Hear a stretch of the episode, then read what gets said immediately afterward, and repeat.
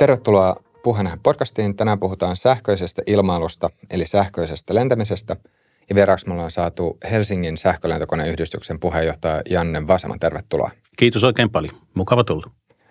Mun nimi on Rami Kurma ja tämä podcast löytyy sekä YouTubesta että Spotifysta. Joo, ja mun nimi on Leevi Leivo ja tervetuloa tosiaan munkin puolesta. Joo, ähm, Janne, otetaan tähän alkuun yksi kysymys. Mitä sä veikkaat, milloin Suomessa lennetään ensimmäinen sähköllä äh, lentävä matkustajalento?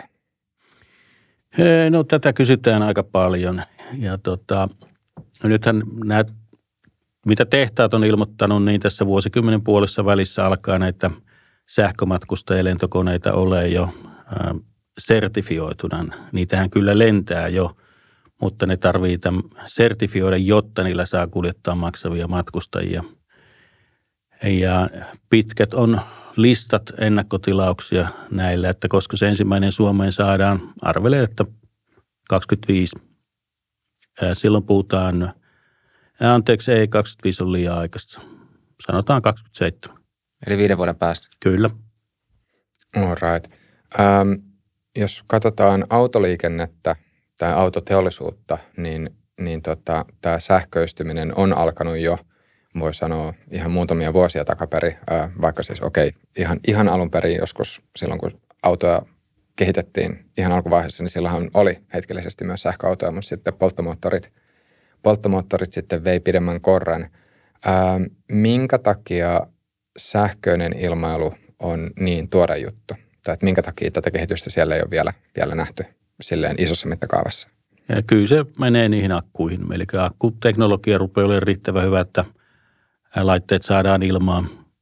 Se ei ole vielä ihan sitä, mitä se tarvitaan sitten näin sähkömatkustajalentokoneissa. Nyt ollaan jossain 300 wattituntia per kilo akuissa. Että tarvitaan semmoinen 400-500 wattituntia per kilo näihin matkustajalentokoneisiin. Toki nykytekniikallakin pystytään jo lentämään ja pieniä lentokoneitahan on jo olemassa. Ja esimerkiksi tämmöisellä eVTOL-tyyppisellä lentokoneella, eli pystysuoraan nouseva sähkölentokone, niin pisin lento on 250 kilsaa yhdellä latauksella.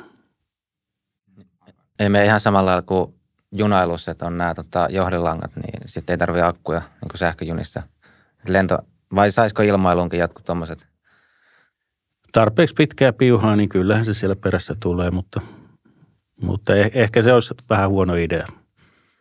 Joo, niin äh, minkälaisia lentokoneita tällä hetkellä siis, tai nimenomaan sähköisiä lentokoneita tällä hetkellä siis on jo olemassa? Joo, tällä hetkellä niin kuin ostettavissa on, on olemassa tämmöisiä pieniä kaksipaikkaisia sähkölentokoneita. Helsingin sähkölentokoneyhdistyksellä on yksi. Se on tullut jo Suomeen vuonna 18. Ne on ne oikeastaan se koko luokka, mikä tällä hetkellä on saatava. Niitä on muutamalta valmistajalta. Tämä sähköinen lentäminen tulee kehittymään pienestä isompaan. Ja, ja tota,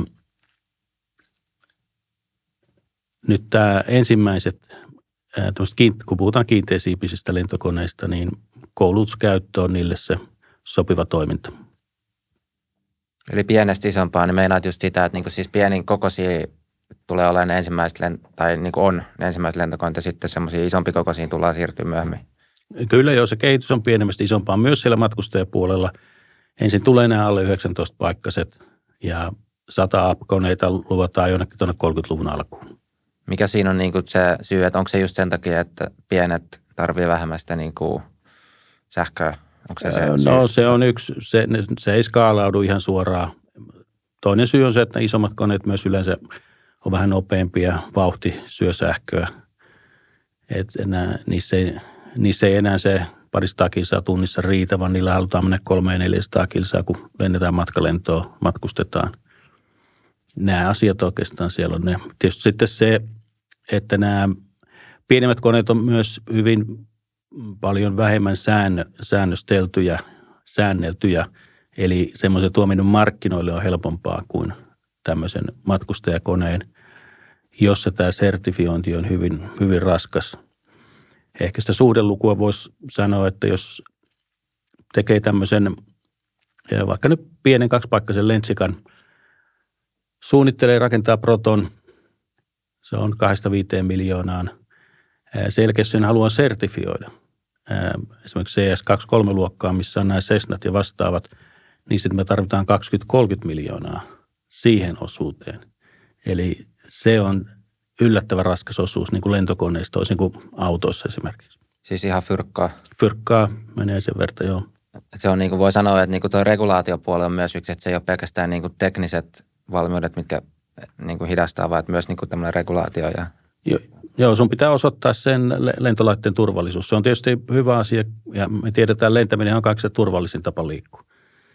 Niin siihen osoittamiseen näihin kaikkiin testeihin, mitä joutuu tekemään, siinä menee vuosia, pari vuotta helposti, tai enemmänkin on mennyt jollain.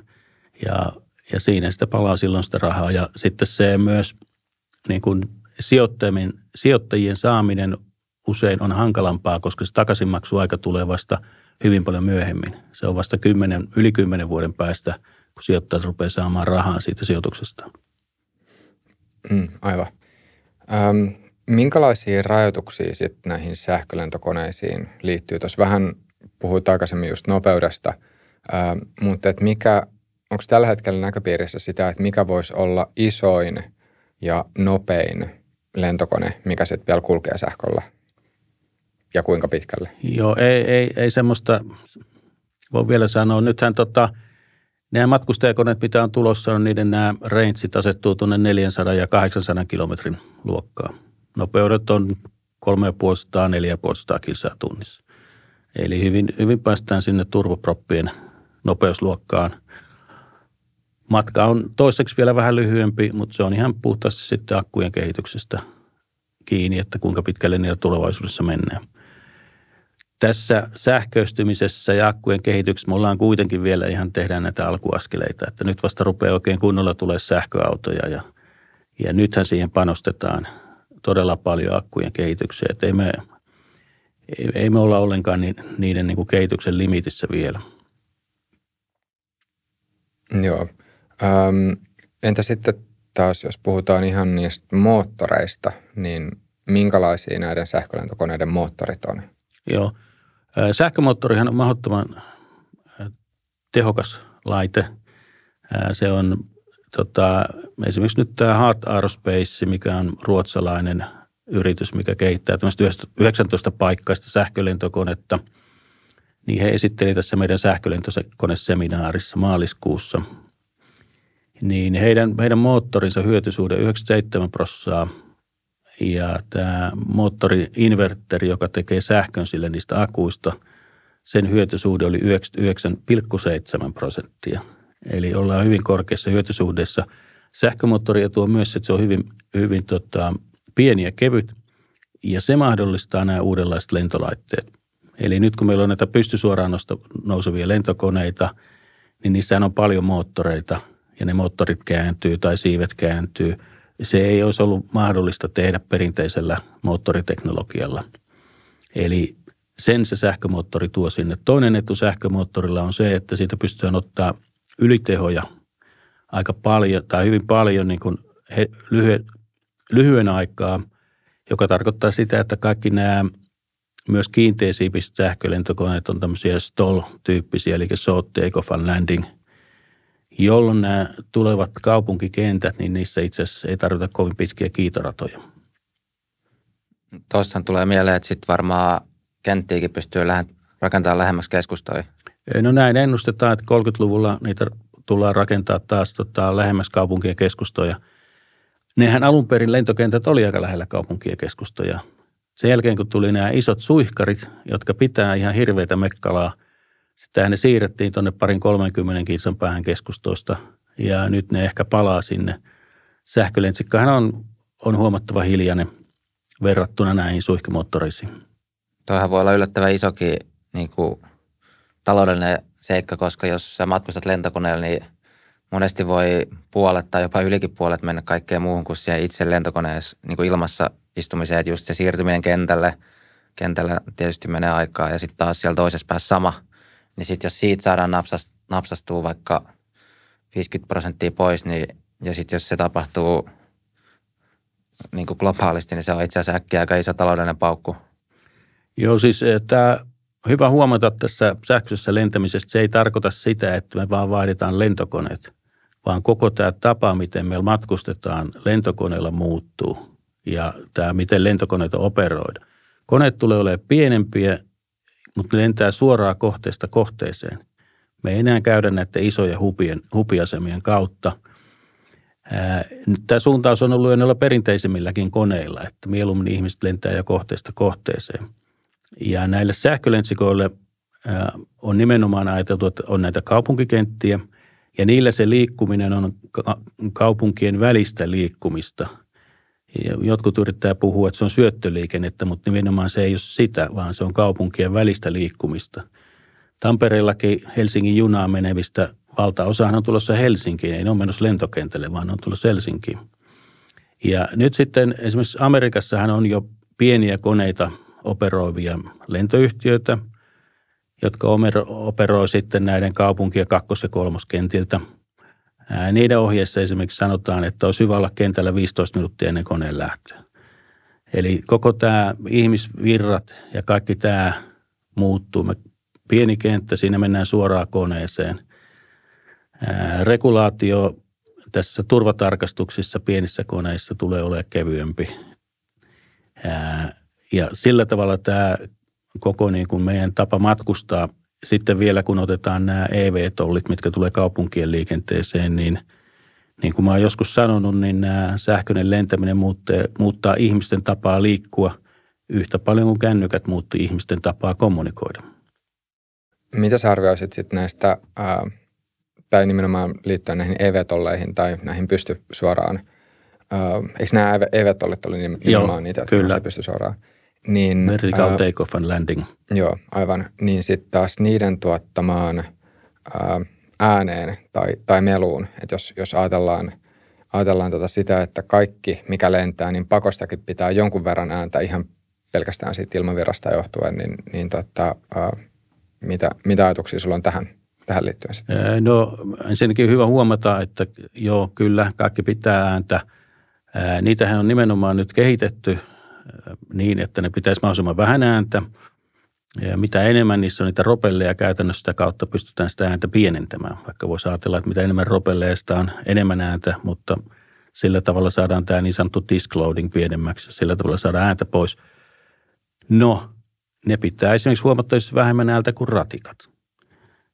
Helsingissä ratikoiden melulla tota, altistuu, oliko se 30 vai peräti 50 000 ihmistä – ratikat vaihteessa yli 120 desibeliä. Nämä ei missään vaiheessa pidä niin paljon meteliä ja niissä matkalentokorkeudessa siitä ei tule maahan kuuluva ääntä. Se on ainoastaan se lentoon lähtö ja, ja tota laskeutumisvaihe, missä kuuluu, kuuluu niin kuin alasasti ääntä.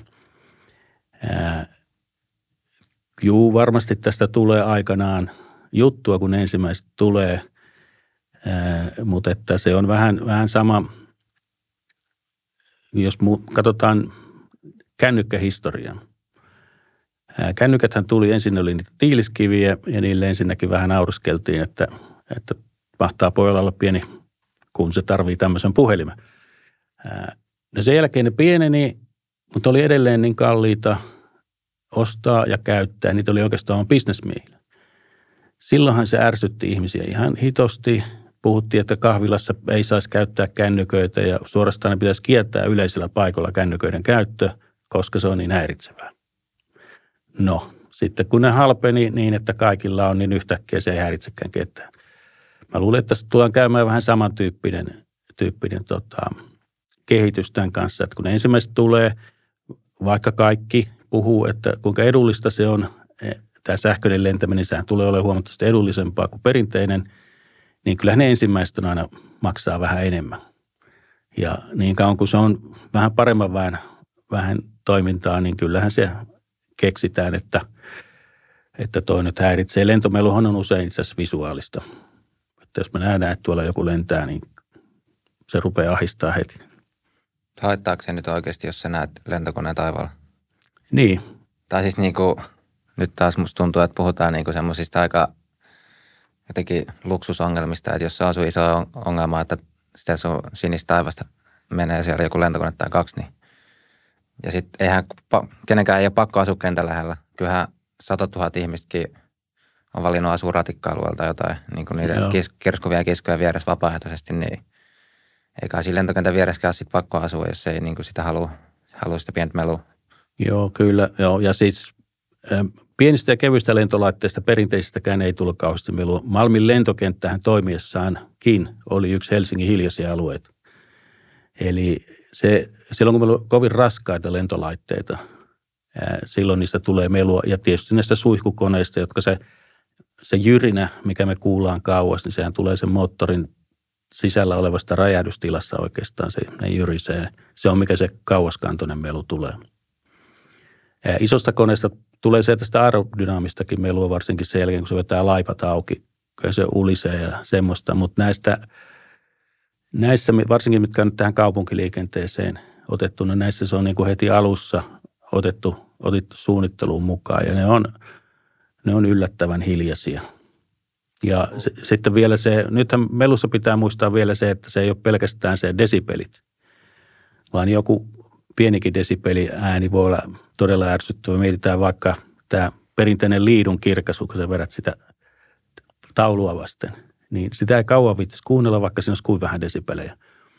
Niin myös tähän äänimaailmaan, minkä tyyppistä se on, niin on kiinnitetty huomiota. Ja esimerkiksi tämä volokopteri, joka tuossa Helsinki-Vantaalla kävi, kävi lentämässä, niin vaikka se on tämmöinen täysin drone-tyyppinen, siinähän on pelkästään paljon potkureita dronen tapaisesti, e, niin se äänimaailma oli paljon matalampi. Se ei vinkunut niin kuin dronet vinkuu, vaan se oli to, tosi matalalla.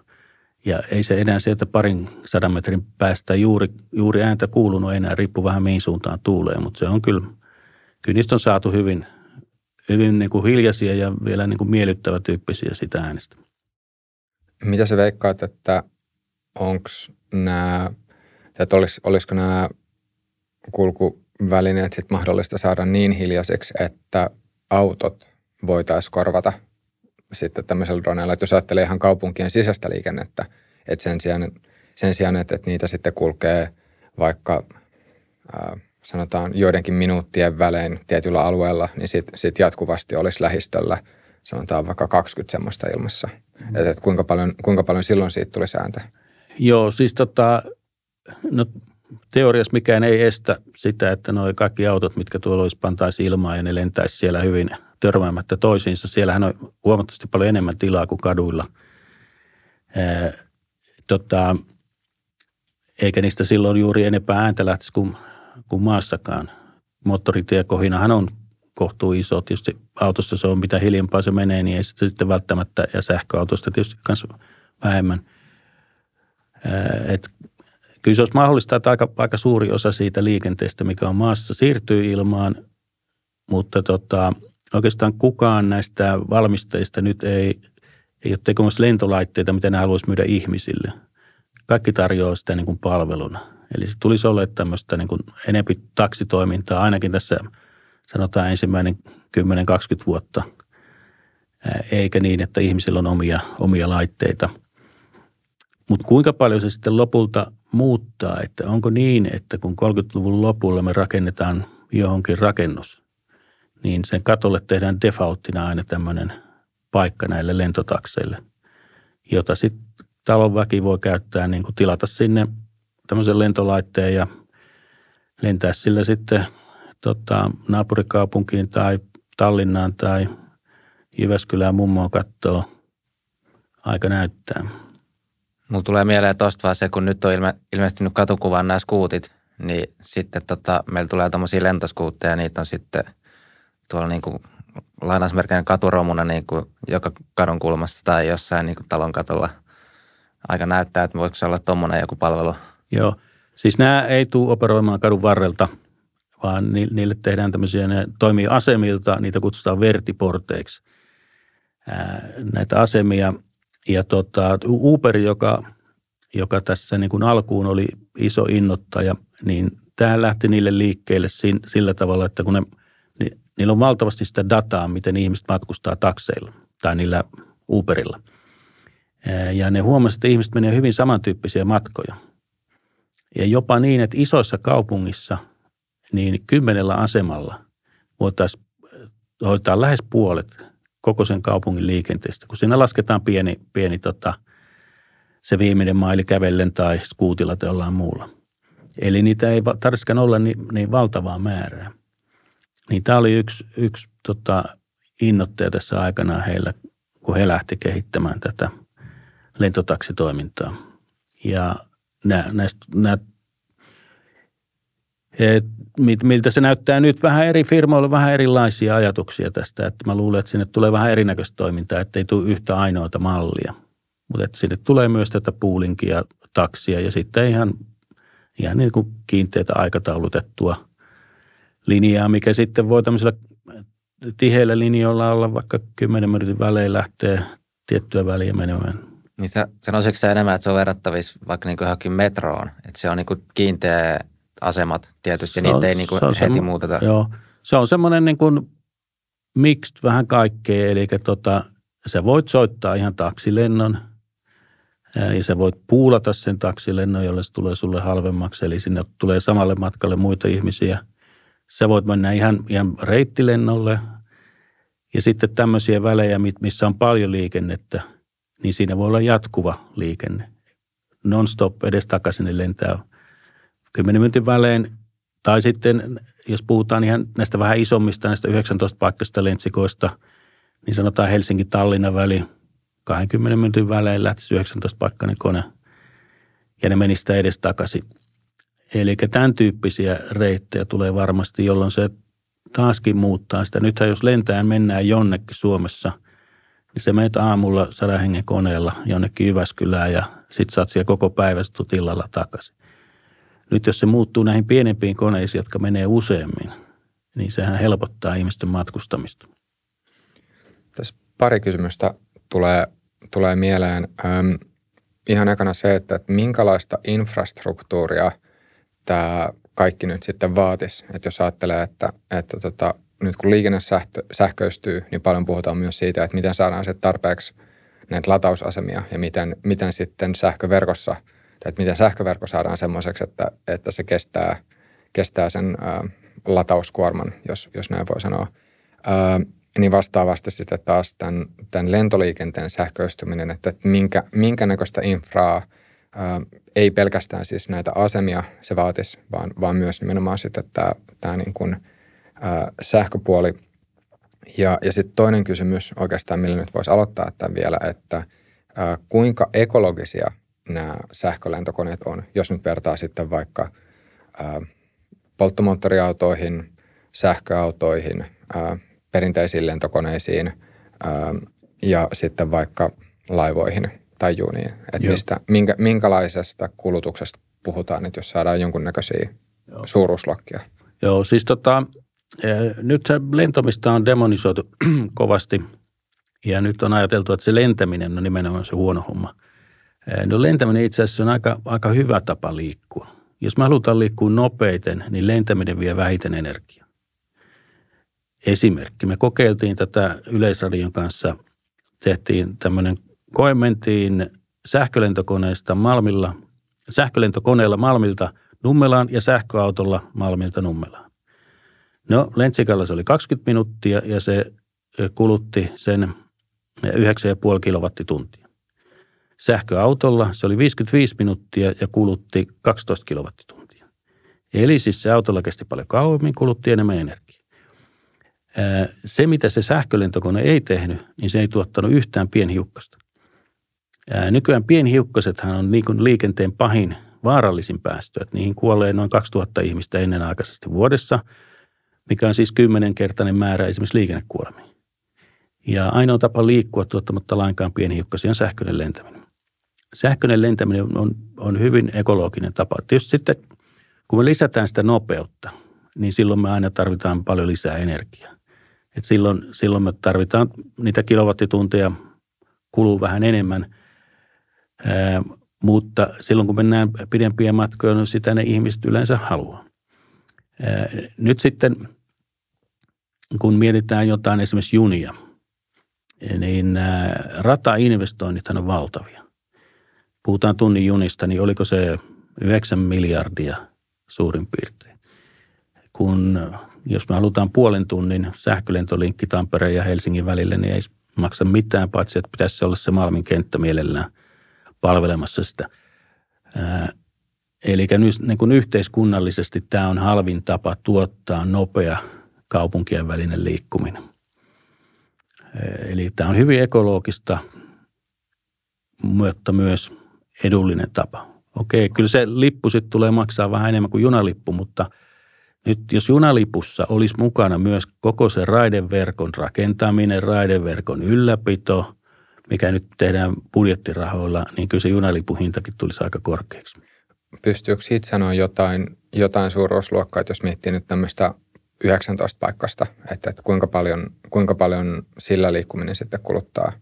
Joo, mulle ei tota, on ne hartti, hartti tota, julkaistu tietoa, mistä tota voisi ruveta laskemaan. En ole laskenut, että ei, ei irtoa piposta toi, mutta noin lähtökohtaisesti niin,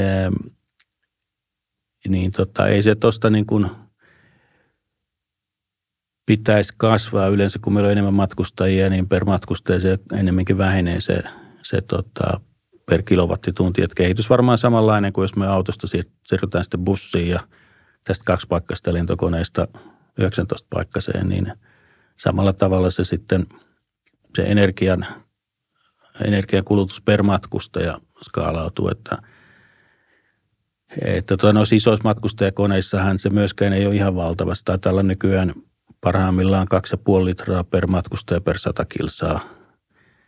Eli ja siellä me mennään 800 kilometriä tunnissa. Eli suhteellisen, suhteellisen hyvin se on sielläkin päässä kehittynyt tämä energiatehokkuus. Sitten näistä latausasemista, mistä kysyit myös, niin tota, näähän tulee vaatimaan suhteellisen tehokkaita latausasemia, puhutaan megawattiluokasta. Sähkömääränä sinänsä se ei, tota, ei, ei ole ongelmana nyt jos tota, kaikki Suomen autot olisi, olisi tota, sähköisiä, niin se lisäisi sähkön kulutuksen 10 prossaa. Eli oltaisiin suurin piirtein siinä, mitä Suomen sähkön kulutus joskus on ollut. Tai se 10 prossaa on suurin piirtein se, mikä oikein hyvä paperitehdas kuluttaa vuodessa. Eli sähkömääränä se ei ole ongelma. Koko tämä Suomen kotimaan, Suomen tota, kerosiinimyynti on suurin piirtein puolet autopolttoaineen myynnistä. Eli koko lentoliikenne olisi sitten suurin piirtein puolet siitä, mitä autoliikenne on. Eli ei sekään määränä ole vielä. Nyt se liittyy lähinnä näihin piikkeihin, eli kun tota, ladataan, ladataanko niitä kaikkia yhtä aikaa vai eri aikaa, että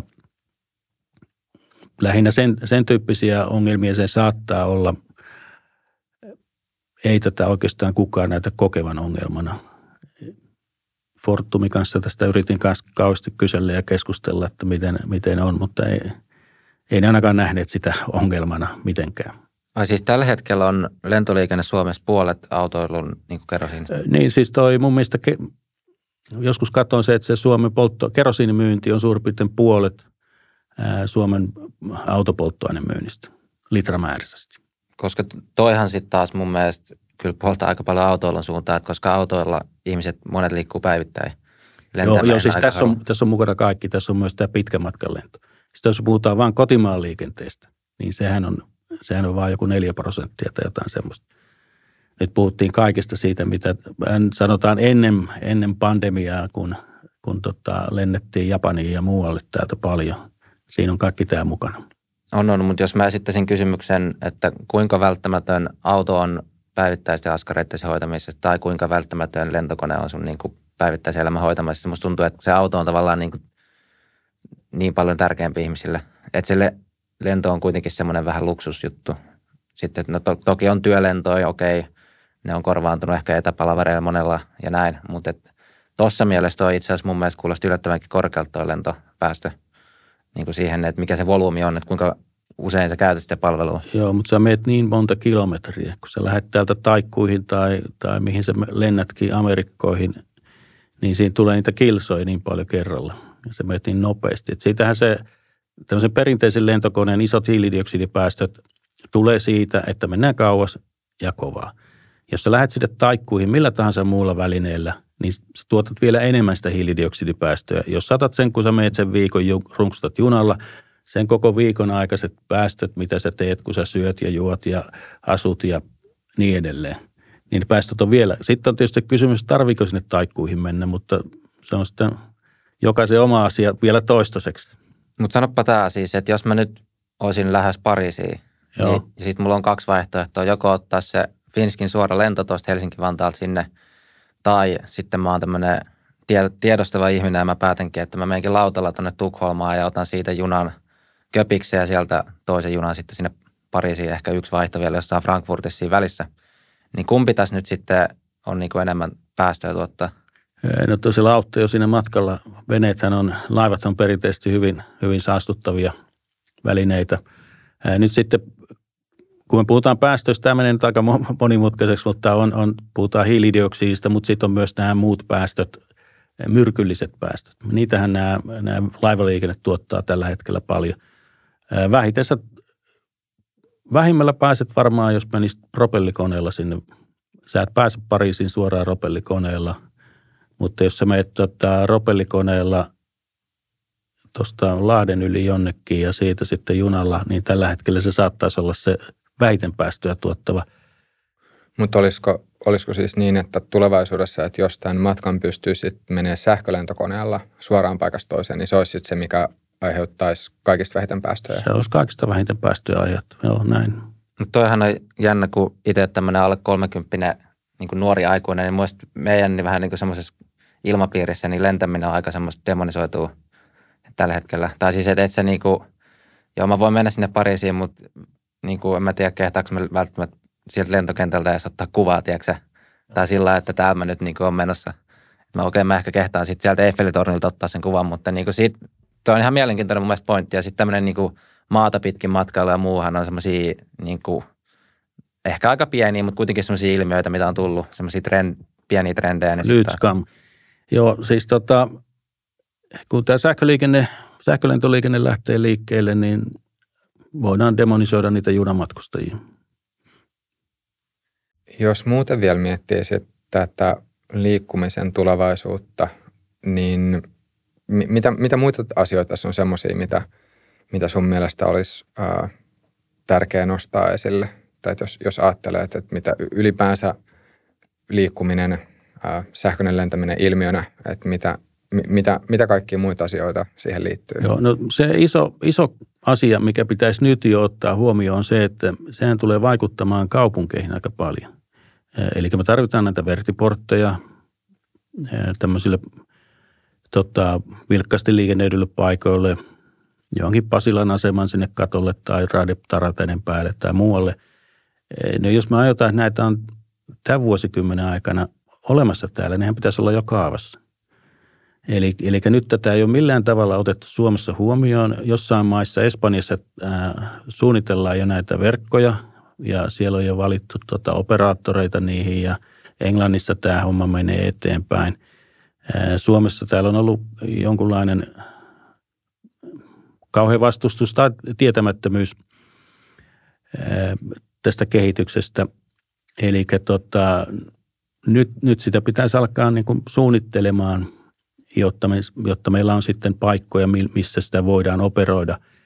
E, ja sitten vielä tämä yleinen ajatus, mikä tässä tuli jossain vaiheessa e, jostain valtion taholta, että e, jos meille tulee tänne tämmöinen joku operaattori lentämään näitä EV-tolleja tuosta Helsingistä lentokentälle ja Tallinnaa ja niin edelleen, niin tämän valmistajan pitäisi tehdä se vertiport-kenttä.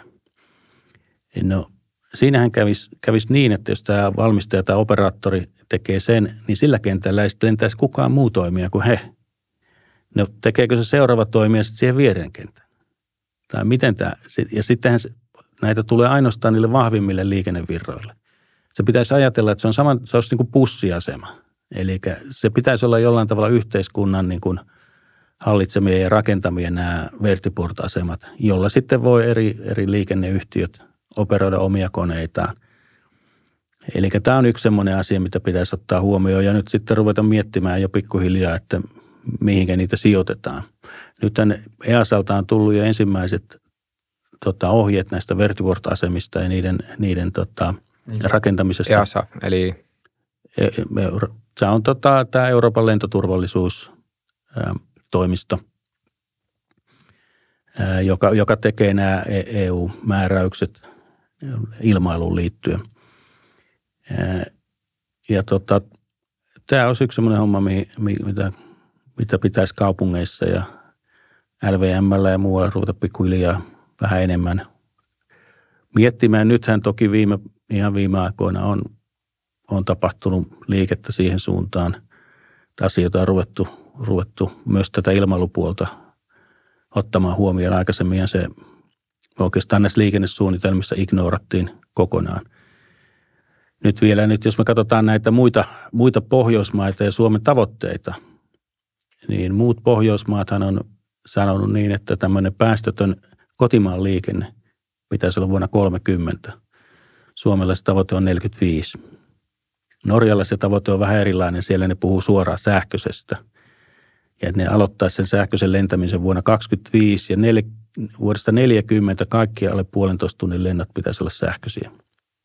Ja nyt itse asiassa vähän aikaa sitten myös Eestin, taisi olla se heidän aviation klasteri, joka sanoi, että myös Eestissä pitäisi vuonna 30 olla, olla kotimaan liikenne päästötöntä. Onko tuossa, tota, mainitsit nuo asemat, niin siis onko siinä sitten semmoinen mahdollisuus tai uhka, kun sen nyt haluan nähdä, että, sit se, että jos niin kuin julkinen puoli ei tavallaan herää, niin sitten että yksityisfirmat alkaa sitten tekemään näitä. Että mulla tulee mieleen, että varmaan jotkut megafirmat, siis ihan jotkut Google tai muuthan voi olla kiinnostuneet tästä toimialasta, kun niillä on se kaikki data olemassa jo. Niin. Joo, siis se ongelmahan on se, että eihän ne rakenna tänne yhtään asemaa, koska ei ne saa rakennuslupia, jos se, se on niin kuin hyvin suunniteltu ja kaavassa ja, ja tota, kaikki, niin silloin Suomeen ei, ei tuu sitä sähköistä lentoliikennettä, jos ei täällä ole niille paikkoja. Mutta koska siis mä näen senkin, että että se asema, siinä voi olla tietyt hyödyt, että se ei siis asema olisi nimenomaan julkisomisteinen myös. Mm. Tai että se on niinku vastaavalla kuin joku Helsingin rautia-asema, että se ei ole yksi, yksi niinku firma, joka sitä pyörittää. Joo.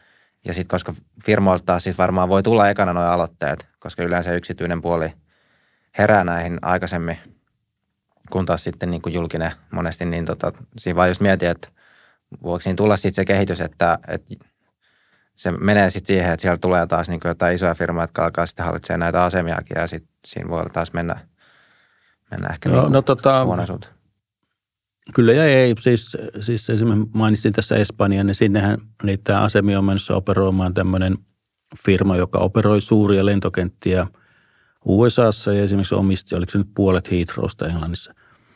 Eli tämän tyyppiset toimijat on kiinnostunut myös operoimaan näitä, näitä vertiportteja – ja, mutta siellä on myös pieniä toimijoita ja se, minkä kaltaista operointia sen sitten loput tarvitaan, niin, niin aika näyttää sen, että tämä automaatio on tulossa myös tänne lentokoneiden ohjauksiin ja lennonjohtopalveluihin ja se tulee myös kehittymään niin kuin alhaalta ylöspäin ja pienistä isompiin.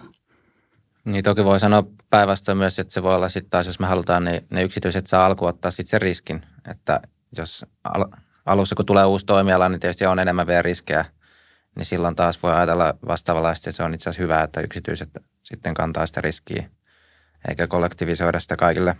Mutta joo, sano vaan Rammi, sulla on joku kysymys sieltä tulossa. Joo, ei siis itse asiassa ihan hyvä, hyvä pointti, minkä nostit esille. Kyllä myös niin mietin sitä samaa, että, että joo, että tämä riski, riski ää, tai että se on hyvä, että yksityinen raha kantaa riskin, mutta just sitten taas jos, jos miettii sitä kuluttajan näkökulmaa, niin silloin se, että, että ne on julkisia, niin se kyllä voi kuvitella, että selkeästi parantaa sitä kilpailua. Että jos, jos miettii sillä tavalla, että jos lentoasemat olisi yksittäisten lentoyhtiöiden hallinnassa, niin kyllähän se varmaan olisi aika, aika jännä maailma. Tai vastaavasti, että jos satamat olisi yksittäisten laivayhtiöiden hallinnassa – ja silleen, niin kuin, että jokaisella laivayhtiöllä olisi oma satama, mm. niin, niin olisi se aika jännä. Joo, tai, tai just juna-asemat ja tämmöiset. Kyllä ne niin kuin, niin kuin se, tämä lentokenttä, infra, mun mielestä pitäisi katsoa vähän samanlaiseksi yhteiskunnan infraksi, kun on rautatiet ja maantiet ja, ja laivaväylät ja tämä kaikki muukin liikkuminen.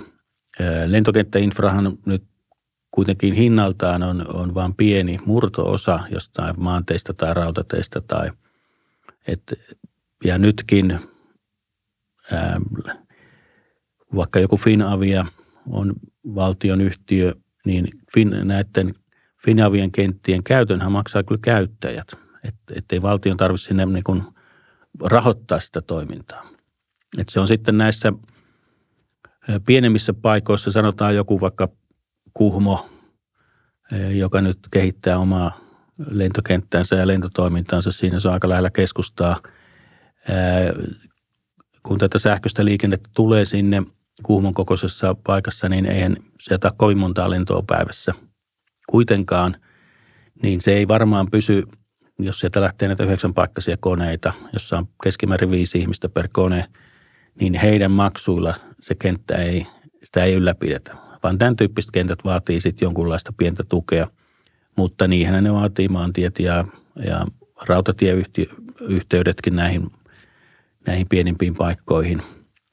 Mutta tässä lentoliikenteen osalta se tuki on huomattavasti pienempi, se on halvempaa pitää yllä kuin vaikka rautatietä tai muuta vastaavaa. Mutta eikö tällä hetkellä siis iso osa kotimaan sisäisistä lennoistahan on ihan todella suuresti subventoituja? Eli, eli niin kuin, että ne ei olisi ilman tätä veromaksen subventoimista ne ei olisi mitenkään kannattavia tällä hetkellä. Joo, siis nämä, nämä muutamat reitit nyt mitä on. Kyllähän ne, mitä Finski lentää täältä Ouluun ja muuta, niin kyllä ne on ihan kaupallisesti lennettäviä. Ei niitä subventoida mun ymmärtääkseni.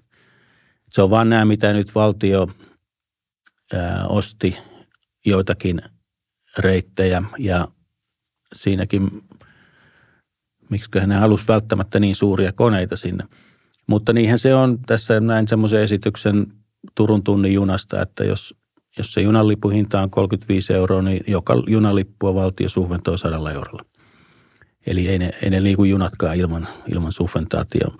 Ää, mutta siis sehän tämä sähköisen ilmailun homma on, että mihin se perustuu on se, että se on niin paljon edullisempaa operoida kuin perinteiset lentokoneet, joka tuo sen säästön tähän ja myös sen, että miksi sillä nyt sitten ihmiset rupeisi lentämään. Tästä voisi antaa esimerkkiä esimerkiksi taas tämä Heart Aerospace, joka tässä kävi puhumassa. Heidän se sähkömoottori maksaa 30 000 euroa. Vastaava suihkuturbiini maksaa 600 000 euroa. Ja sen moottorin, sähkömoottorin huollot on vuodessa 1000 euroa Vastaavan suihkuturbiinimoottorin huollot on vuodessa 150 000 euroa.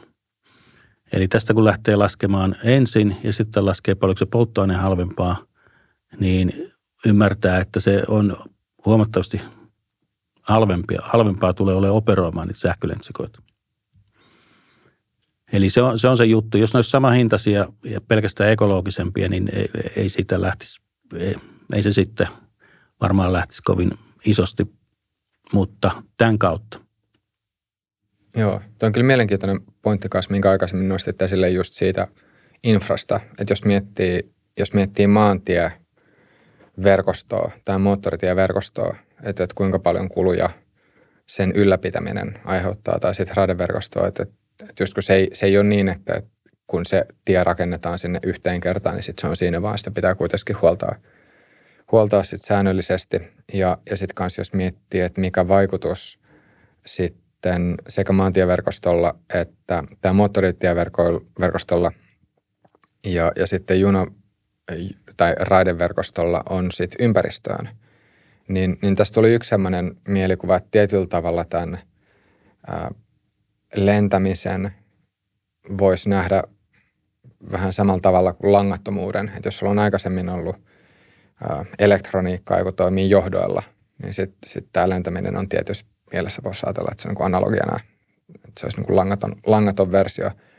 Ja just tämä, että, että, sit sen, tai että se on mun mielestä myös helppo ymmärtää, että, että jos sulla on sitten vaikka rakennus, jonka katolla on tämmöinen vertiportti, niin, niin tota, jos niitä on sitten eri kaupungeissa, niin, niin että jos, jos se rakennus nyt joka tapauksessa rakennetaan, että, että kuinka paljon tulee kustannuksia sit siitä, että se, se tota, ylinkerros sitten tehdään tälle sopivaksi, niin voi kyllä helposti nähdä, että, että se on huomattavasti halvempi kuin sitten joku joku tämmöinen niin kuin useita satoja kilometrejä. Tuo pistää pitkä. vähän omakin ajattelua niin kuin miettimään, kun yksi, mikä tuli mieleen, siis tämä Tallinnan tunnelihanke, niin mä oon itse tykännyt siitä, tai siitä ajatuksesta nyt en niin tarkkaan niin kuin tiedä, niin siinä on eri versioita enää, mutta tavallaan se idea, että niin kuin täältä pääsisi junalla tuon niin kuin tunnelissa niin kuin nopeasti Eurooppaan, että sit, kun nyt, nyt me ollaan tavallaan saari, mm. ja nyt vielä kun Venäjäkin on suljettu, ei pääse sieltä niin kautta mitenkään, ja sitten Tornio on aivan liian kaukana sieltä mennä.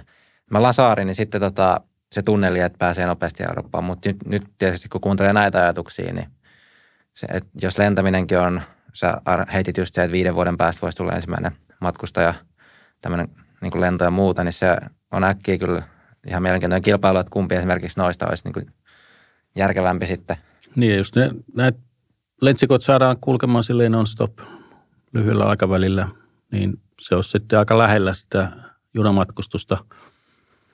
E, ja nyt tässä on vielä se, että tietysti aina sä et mene sinne Tallinnaan, joskus sä menet Saarenmaalle, niin se lentsikka menee sinne Saarenmaallekin saman tien.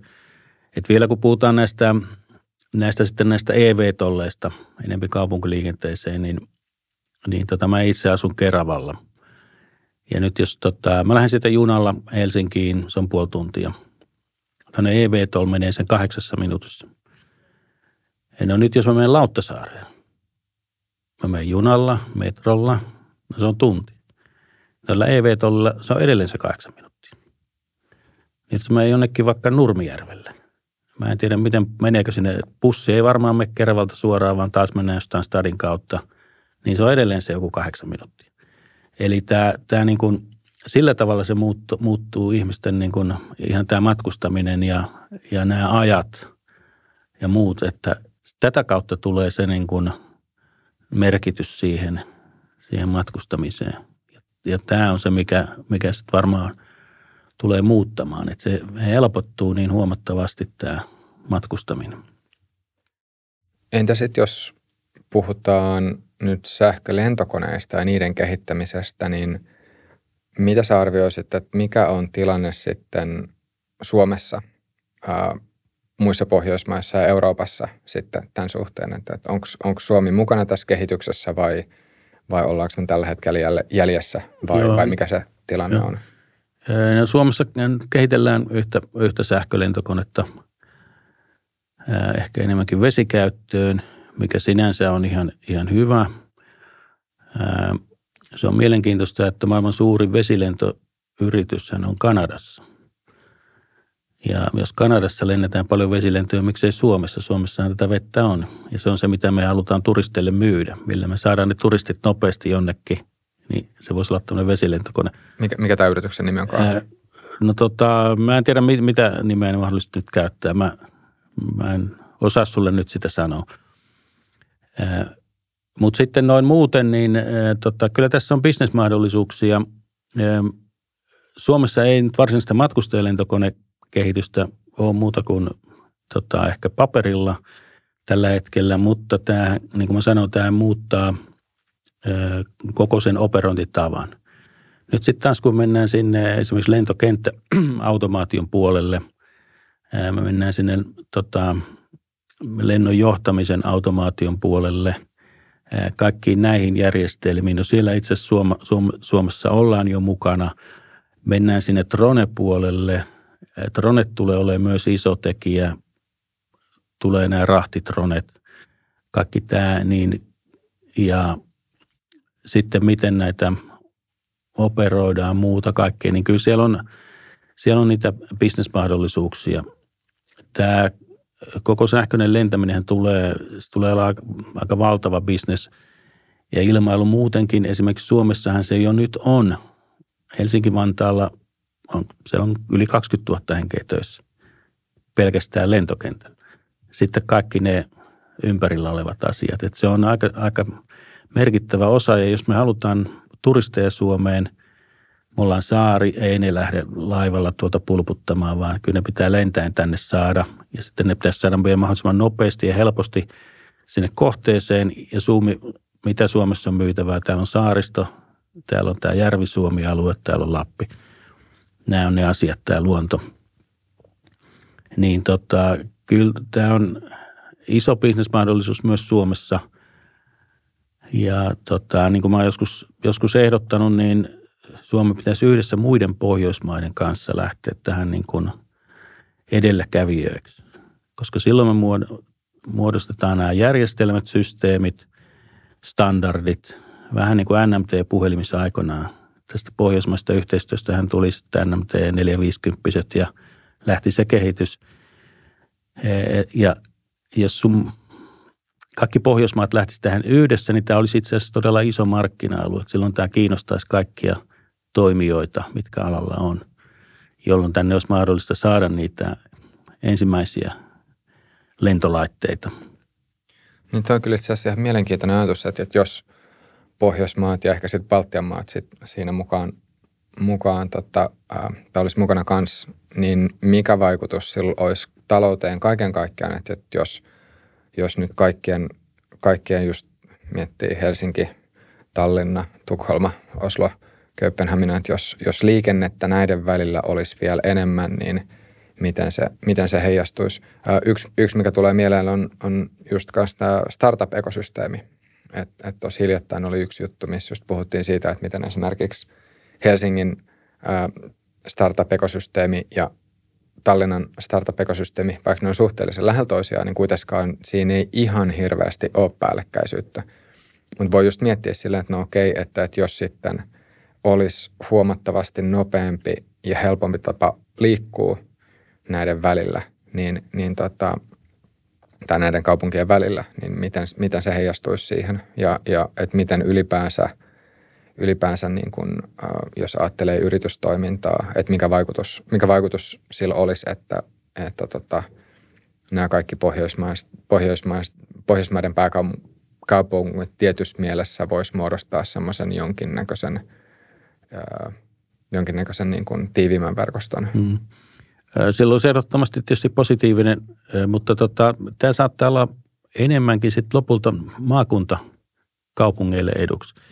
Esimerkiksi Merenkurkussahan nyt on tämä sähkölentokonehanke ja siinä nimenomaan Suomen ja Ruotsin välistä ja siinä on useampikin pieni lentokenttä, josta nyt kaavailee, että ne rupeaa, rupeaa lentämään ja saa tämän yhteistyön toimimaan siellä tehokkaammin. Ja silloin ei niin kuin, nämä yritykset voi hyvin, hyvin sijaita maakunnissa myös työntekijät, koska nyt ei enää, enää ihan joka päivä tarvitse sinne työpaikalle tulla. Se voi asua enemmän siellä, missä, missä sä sitten haluat. Eli jos, jos tota, puhuin, että Keravalla kahdeksasta minuutista, niin jos me ollaankin sitten jossain, mennään siitä, siitä vaikka 16 minuutin päähän, jos me ollaan jo aika maaseudulla. Eli tota, Eli mä luulen, että tämä kehitys saattaa muuttaa niin kuin kaupunkirakenteita siihen suuntaan, että kaikki ei haluakaan olla ihan siinä niin kuin ytimessä, vaan meillä on tilaa siellä ympärillä niin, elää ja asua. Et, et nyt se, no, no Helsingissä se suuntaus vähän näkyykin, että on ihmiset ehkä muuttanut pois, johtuuko se nyt pandemiasta vai mistä sitä me ei tiedetä. Mutta jos tehdään ihmistä kysely, mikä on niiden niin kuin unelmien asumismuoto, niin hyvin useilla se on edelleen se taloja jossain, missä on sitten pihaa ja muuta. Niin tämä voisi mahdollistaa itse asiassa ihan uudenlaisen kehityksen taas kaupungeissa. Mutta toki niin kuin siihen alkuperäiseen kysymykseen, tämä, tämä sitten, jos me päästään nopeasti kaupunkien väliä, niin kynnys pienenee ihmisten tavata. Ihminen on lauma-eläin. Se on ihan eri juttu, jos me tätäkin tehtäisiin jossain netin välityksellä kuin tässä livenä. Se ihminen nyt vaan on semmoinen. Joo, sen takia me ei tehdäkään etäjaksoja. Joo, mutta on itse asiassa, on kyllä tosi mielenkiintoista, mitä sanoit just liittyen vielä tuohon asumiseen. Ja vielä se esimerkki, että, että jos tota, ää, Keravalta menee, menee tota, Lauttasaareen, että sitten mikä se olisi kahdeksan minuuttia. Ja just se, että jos miettii, että kuinka paljon tällä hetkellä ihmiset käyttää – työaikaa, siis ihan vain autolla kulkemiseen tai sitten niin kuin jun, junilla tai bussella, niin kyllä musta tuntuu, että aika moni pitää ihan normaalina, että se voi olla vaikka puolesta tunnista kolmeen varttiin tai ehkä sitten joillakin tuntiinkin tai melkein tuntiin. Niin sitten jos miettii, että, että kuinka, kuinka äh, tai että minkälainen säde on, on sitten tämmöisellä vetolilla, jos miettii sen siltä kantalta, että, että se olisi vaikka, tai siltä kannalta, että se olisi vaikka 15 minuuttia, että, että kuinka, kuinka pitkälle sitten 15 minuutissa voisi päästä. Ja mitä, mitä muuten, jos, jos ajattelee, että kuinka nopeasti nämä vetolit sitten sun nähdäksesi voisi nopeimmillaan kulkea? Joo, no niille luvataan kanssusta reilu 300 kilsaa tunnissa. Vaihtelee paljon taas. Niitä on hyvin eri, erinäköisiä ja tota, tyyppisiä ja, ja nyt sen takia tämä itse asiassa ilmailu on nyt mielenkiintoisinta sataan vuoteen, koska tämä, tämä asia EV voidaan toteuttaa niin monella eri tavalla ja nämä on niin hyvin erinäköisiä, nämä kaikki, mitä nyt tuodaan markkinoille. Ei ole vielä sitä vakiintunutta muotoa, että on vähän niin kuin autot alkuaikoina, vaikka jousitus sen, se tuenta. No vielä 70-luvulla ne autossa oli vähän erilaisia jousitustuentoja riippuen automerkistä ja, ja, ja autosta. Nythän on kaikissa vakiintunut ne, ne tavat, mutta nyt tässä ilmailussa niin on hyvin, hyvin erinäköistä. Hyvin eri tavalla on tehty se sama asia. Että, että mielenkiintoista nähdä myös, mihin, miten, miten tämä kehitys menee eteenpäin. Tulee mieleen, että siis ainakin no Suomessa nyt ei edes hirveästi ruuhkista voi yleensä puhua, mutta sitten tämmöiset oikeasti isot kaupungit, niin kyllä sitten taas noilta ev olleet, niin kyllä niissäkin sitten niitä paikkoja pitäisi olla, koska jos miettii, että paljon joku linja-auto vetää joku 50-100 henkeä, metroon menee useita satoja ihmisiä ja niin kuin näin, että ne volyymit kuitenkin sitten paljon sitä matkustajaa on, mm. niin ne on aika yllättävän suuria, totta kai autot vielä siihen päälle, niin sitten, että tuommoisia ilmas meneviä, niin joko sitten yksittäisen tämmöisen täytyy oikeasti vetää ihan hyvin ihmisiä, että se ei ole, voi olla mikään kahdeksan hengeä. Tai sitten niitä menee oikeasti suhaa tuolla vähän liikaa. Niin, siis tota, nyt tällä hetkellä ne tulee olemaan ole viiden hengen, neljä matkustajaa, yksi pilotti, nämä ensimmäiset. Tämä pilotti jossain vaiheessa jää pois. Mä arvelin, että se jää aikaisemmin pois näistä kuin autoista – se on niin paljon helpompaa automatisoida tämmöinen lentäminen. Mutta siis jo Uber aikanaan teetti näitä, näitä tutkimuksia esimerkiksi näistä vertiporteista, missä oli tämmöisiä vertiportteja, missä oli 10 000 matkustajaa tunnissa. Eli sama määrä kuin jossain Los Angelesin lentokentällä, ja tämmöinen vertiportti vie paljon vähemmän tilaa kuin Los Angelesin lentokenttä. Että siis on näitä tehty jo todella isolle matkustajamäärille ja se on se on täysin tehtävissä ja, ja se, niin kuin ne, se, se, ei, se ei tule ole niin kuin varsinaisesti ongelma, että niitä voidaan skaalata ylöspäin, niitä vertiportasemia, ja ne saadaan toimimaan. Ja, ja ihan tämmöinen, jos puhutaan nyt jo tavallaan meidän mittapuun mukaan isosta vertiport-asemasta, missä on yksi laskeutumispädi, yksi lentoonlähtöpädi ja sitten tota, yhdeksän lastauspädiä, mihin se aina rullaa, kun ihmisiä tota, tulee tai lähtee pois, josta yksi on varalla, kahdeksan normaalisti käytössä. Semmoinen pystyy, pystyy tota, käsittelemään semmoinen lähes kaksi miljoonaa ihmistä vuodessa. Puhutaan sitten jo samasta määrästä kuin joku Tampereen rautatieasema. Eli, eli tota, ne on yllättävän pieneen tilaan saadaan, vaikka lennetään tuommoisella neljän matkustajan laitteella. Ja ehkä se ajatusmalli tavallaan tuohonkin, että noi tulee niin, että se ei tarkoita automaattisesti, että korvaa kaiken muun, vaan että se ei. tulee niin kuin siihen niin kuin lisäksi. Se tulee siihen lisäksi pikkuhiljaa korvaa jotain, mutta ei, ei se siis junia poista, ei se, ei se poista autoja, tai sitten mennään jo niin pitkään tulevaisuuteen, että, että, tota, ei, että tekään ole enää sitä katsomassa ehkä. Niin, saa nähdä, miten tämä ihmisien tai ihmisen elinien pidentämisprojekti sitten. Niin, tuota, niin sekin, sekin vielä tulossa tässä. Yksi, yksi, mikä tuli siis vielä mieleen just siitä, että jos, jos miettii tämmöistä konkreettista lukua, että no sä heitit, että ne voisi olla 300 kilsaa tunnissa, mutta että jos, jos nyt sillä vielä pikkasen tekee maltillisemman arvion ää, lähdön ja, ja tota, tai nousun ja laskeutumisen kanssa, että et ottaa sen 800 kilometriksi tunnissa, niin sitten kuitenkin aika yksinkertaisella matikalla ää, siitä voi laskea, että – 15 minuutissa sit pääsee jo 50 kilometrin säteelle.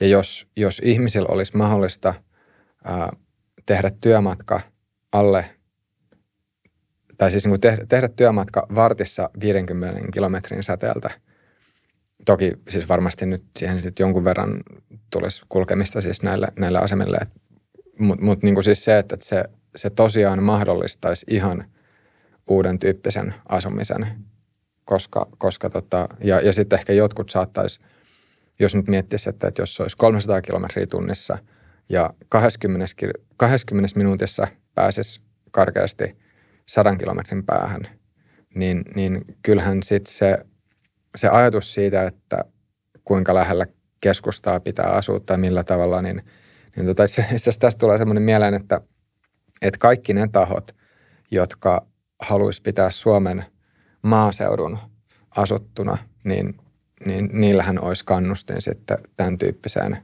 tämän tyyppiseen tota, ää, kehitykseen. Ja, ja sinänsä, jos ajattelee myös ihan vaikka jotain niin kuin suomalaista, nyt on turvallisuuspolitiikka ollut viime aikoina ymmärrettävästäkin syystä sit esille, niin, niin tota, viehen tämmöisen niin kuin, niin kuin siihen ajatukseen, että, että se, on, se on hyödyllistä, että, että ihmisiä on, on niin kuin kuitenkin koko maassa, että meillä ei ole semmoisia autioita alueita, niin, niin tota, kyllä tässä on, tästä tulee tosi paljon ajatuksia mie, niin kuin mieleen, että, että minkä, minkä tyyppinen se koko yhteiskuntarakenne sitten voisi olla, jos olisi tämmöinen – tämmöinen tota, tietynlainen teknologia olemassa. Et, et, vähän samalla tavalla kuin jos nyt miettii, miettii sit vaikka kun puhuit kännyköistä aikaisemmin, niin, niin tota, että miten, miten niin kuin kännyköiden ja langattoman tietoliikenneteknologian olemassaolo on heijastunut ihan siis tosi moneen asiaan siihen, että, että miten palvelut, järjest, niin kuin, miten palvelut ää, järjestetään, miten yritykset toimii ja, ja näin, niin, niin tota,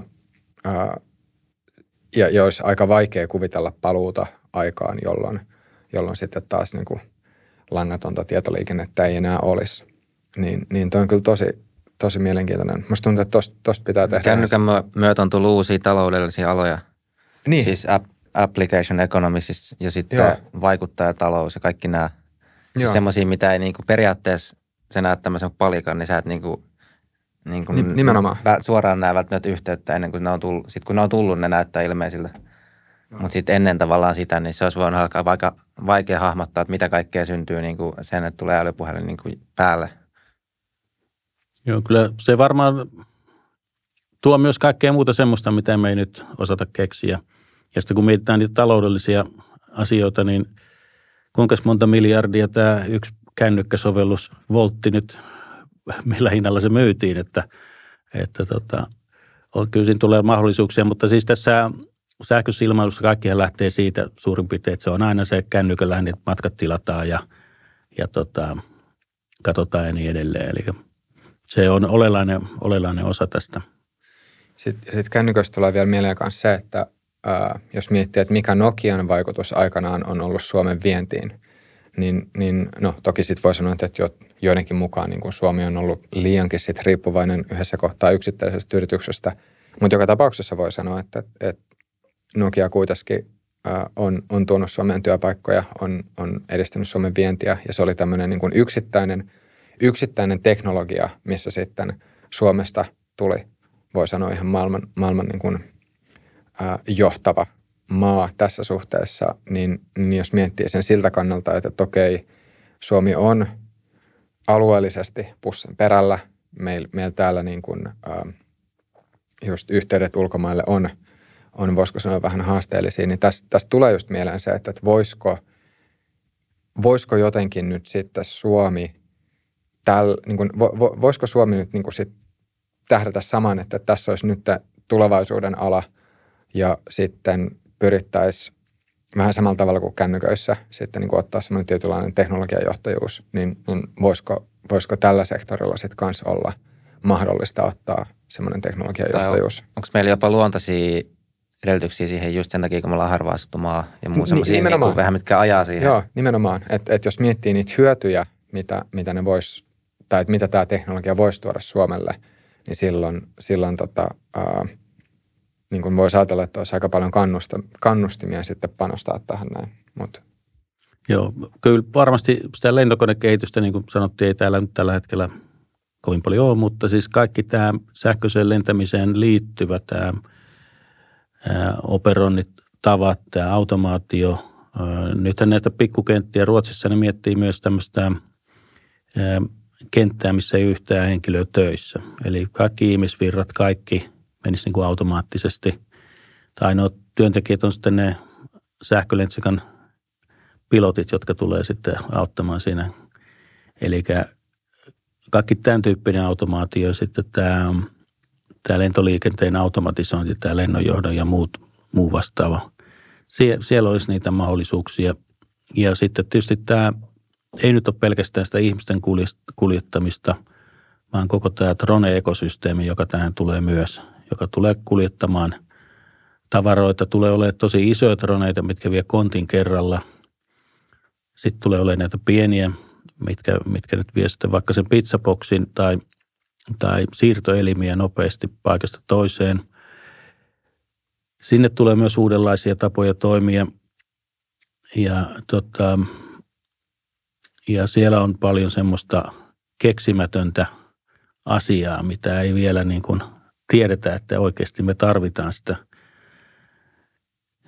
niin kuin puhuit kännyköistä, mitä niiden muita tuli semmoisia, mitkä nyt tuntuu, että totta kai se toimii näin, mutta ennen kännyköitä ei, ei tiedetty. Se on muuten mielenkiintoinen miettiä, että hetkinen, miten silloin toimittiinkaan silloin 80-luvulla, kun ei ollut. Ja sitä joskus sittenkin miettiä, että miten helvetti silloin pystyttiin elämään. Kyllä piti olla vaikeaa, mutta ei se nyt kun muistelee tunnu olevan vaikeaa, että kyllä se onnistui, onnistui silloinkin. Sepä se. Ja tuosta mulla tuli vielä yksi kysymys, siis että onko lähtökohtaisesti siis noissa sähkölentokoneissa aina pilotit? Ja tällä hetkellä siis on, on pilotit nämä, mitkä tulee ihmisiä kuljettamaan, niin on, on pilotoitu aluksi. Ne pilotit tulee kyllä sieltä katoamaan – lentokoneella on lennetty automaattisesti jo niin kuin vaikka kuinka kauan. Lento Suomesta Japaniin, onko se nyt 5 vai 7 napin painellusta minimissään, eli sitä ei välttämättä tarvitse paljon, paljon ohjailla. Eli se jo tiedetään ja siellä ilmassa on paljon vähemmän niin kuin väistettäviä asioita ja ne mitä siellä on isompia väistettäviä asioita, niillä on transponderit tai flarmit tai joku muu tapa, millä ne kommunikoi keskenään. Kun sitten taas jos meillä on auto, tuolla kaupungissa, niin metrin päästä siitähän on kissoja, koiria, lapsia, polkupyöriä, kaikkea, mistä sä et tiedä, mitä nuo kohta tekee, jolloin se on paljon vaikeampi saada auto, automatisoitua. Esimerkiksi tota, kun sä ajat autolla ja siinä on joku ihminen suojatien luona, katsot, onko tuleeko se vai eikö se tule yli siitä. Mitä sä teet? No katsot sitä naamaa, kasvoihin. No sitten sä näet, että mitä se on tekemässä. No tämmöisen asian niin kuin opettaminen jollekin robotille, että se näkee jonkun naamasta, että onko se nyt tulossa yli vai onko se seisoako se muuten vaan siinä suojatien vieressä, niin, niin se onkin jo pidempi tie kuin pelkkä se liikkuminen. Eli nämä tämän tyyppiset asiat niin, niin on, on, on vielä niin kuin pitkän kaavan kautta. Sitten taas ilmailussa, kun siellä ei ole niitä esteitä, sä tiedät tarkat GPS-pisteet, mihin sä laskeudut. Itse asiassa tämä Tämä kiinalainen e-hangi itse asiassa julkaisi tässä tämän vuoden alkupuolella, että ne tulee, tulee aloittamaan, että saa sertifioitua Kiinassa heidän täyden, täysin autonomisen liikenteen. Se on yhden, yksipaikkainen, tämmöinen drone-tyyppinen tota, lentolaite, joka sitten kuljettaa ihmisiä. Heillä on kyllä sitten tämmöinen pilotointimahdollisuus remotena, eli heillä, niillä on semmoinen keskus, mistä sitten voidaan se ottaa, ottaa haltuun se se drone, mutta käytännössä sen pitäisi lentää täysin autonomisesti. Katsotaan, saako ne sen tämän vuoden aikana niin kuin on lupailu, mutta aika pitkällä siinä ollaan jo. Joo, koska just on nähnyt jo videoita siitä, että on näitä siis kumipyörillä kulkevia itseohjautuvia takseja. Siis Joo. ainakin jostain piilaaksosta oli joku video ja muuta, että ne niin kuin toimii jo. Niin tota, ja just tuo, mitä sanoit, että lentämisessä on niin kuin jopa helpompaa, niin sitten se pilotittomuuskin voi olla aika niin siis käytännössä se on sitten turvallisempaa, niin kuin ikävää ehkä sanoa, mutta kyllähän se on nytkin se lentäminen sitä turvallisempaa, mitä vähemmän ne pilotit koskee niihin ohjaimiin. Se kone on, on monessa asiassa luotettavampi kuin ihminen. Joo, toi mitä Leevi puhuit vielä noista autonomisista takseista, niin mielestäni tosi, tosi mielenkiintoinen kehityskulku liittyy sitten tähän Teslan robotaksi-visioon ja, ja tota, ähm, sehän hyvin vahvasti on kiinni just siitä, että kuinka hyväksi ne saa sen Teslan, Teslan autopilotin. Öm, aika, aika näyttää silleen, että, että kuinka, kuinka nopeasti se tulee, Mutta mun mielestä tosi mielenkiintoinen kysymys liittyy siihen, että jos nyt Tesla ää, on alkanut tekemään näitä tämmöisiä niin ihmisrobotteja, ää, niillä on yksi, yksi, tota, yksi siihen liittyvä juttu, juttu tota, tuloillaan, mutta myös se, että voisiko olla niin, että Tesla jossain vaiheessa sitten ottaisi sähköautojen rinnalle sähköisen lentämisen. Et jos miettii koko, kokonaista maskin ää, teknologia-imperiumia, mihin kuuluu silleen, kuuluu tota, ää, langatonta viestiliikennettä ää, ja, ja tota, niin että se, on, se on yksi osa-alue, jos, jos ajattelee. Sitten siihen kuuluu, kuuluu tota, planeettojen välinen matkustus.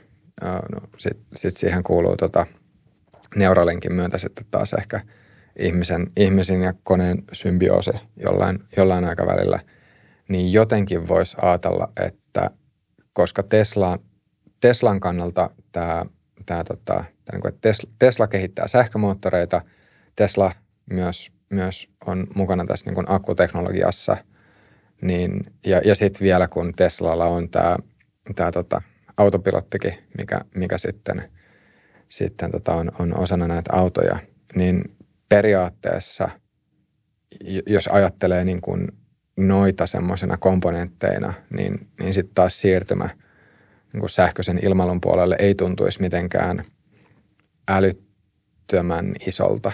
Toki no, siis var- on muitakin, jos miettii joku Amazoni, että niillä, miten saadaan verkkokaupan tavarat kätevämmin perille.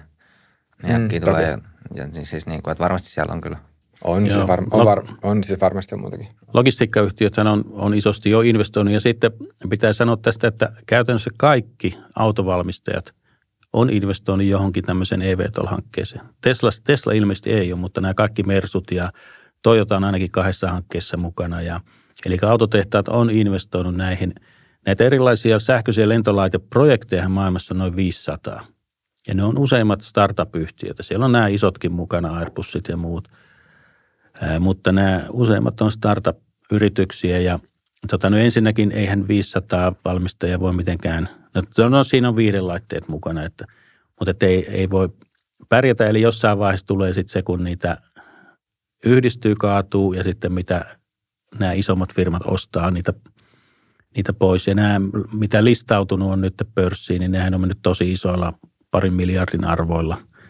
Eli kyllä siellä niin kuin, tota, tämmöiset tahot, jotka luulisi ymmärtävän niin kuin autotehtaat tai teknologiayhtiöt, jotka niihin nyt pannut paljon rahaa, niin, niin kuin ymmärtävän tämän kehityksen mahdollisuuden, niin on, ovat siihen sijoittaneet, niin kyllä sekin niin kuin sanoisi sitä, että kyllä se on tulossa sieltä.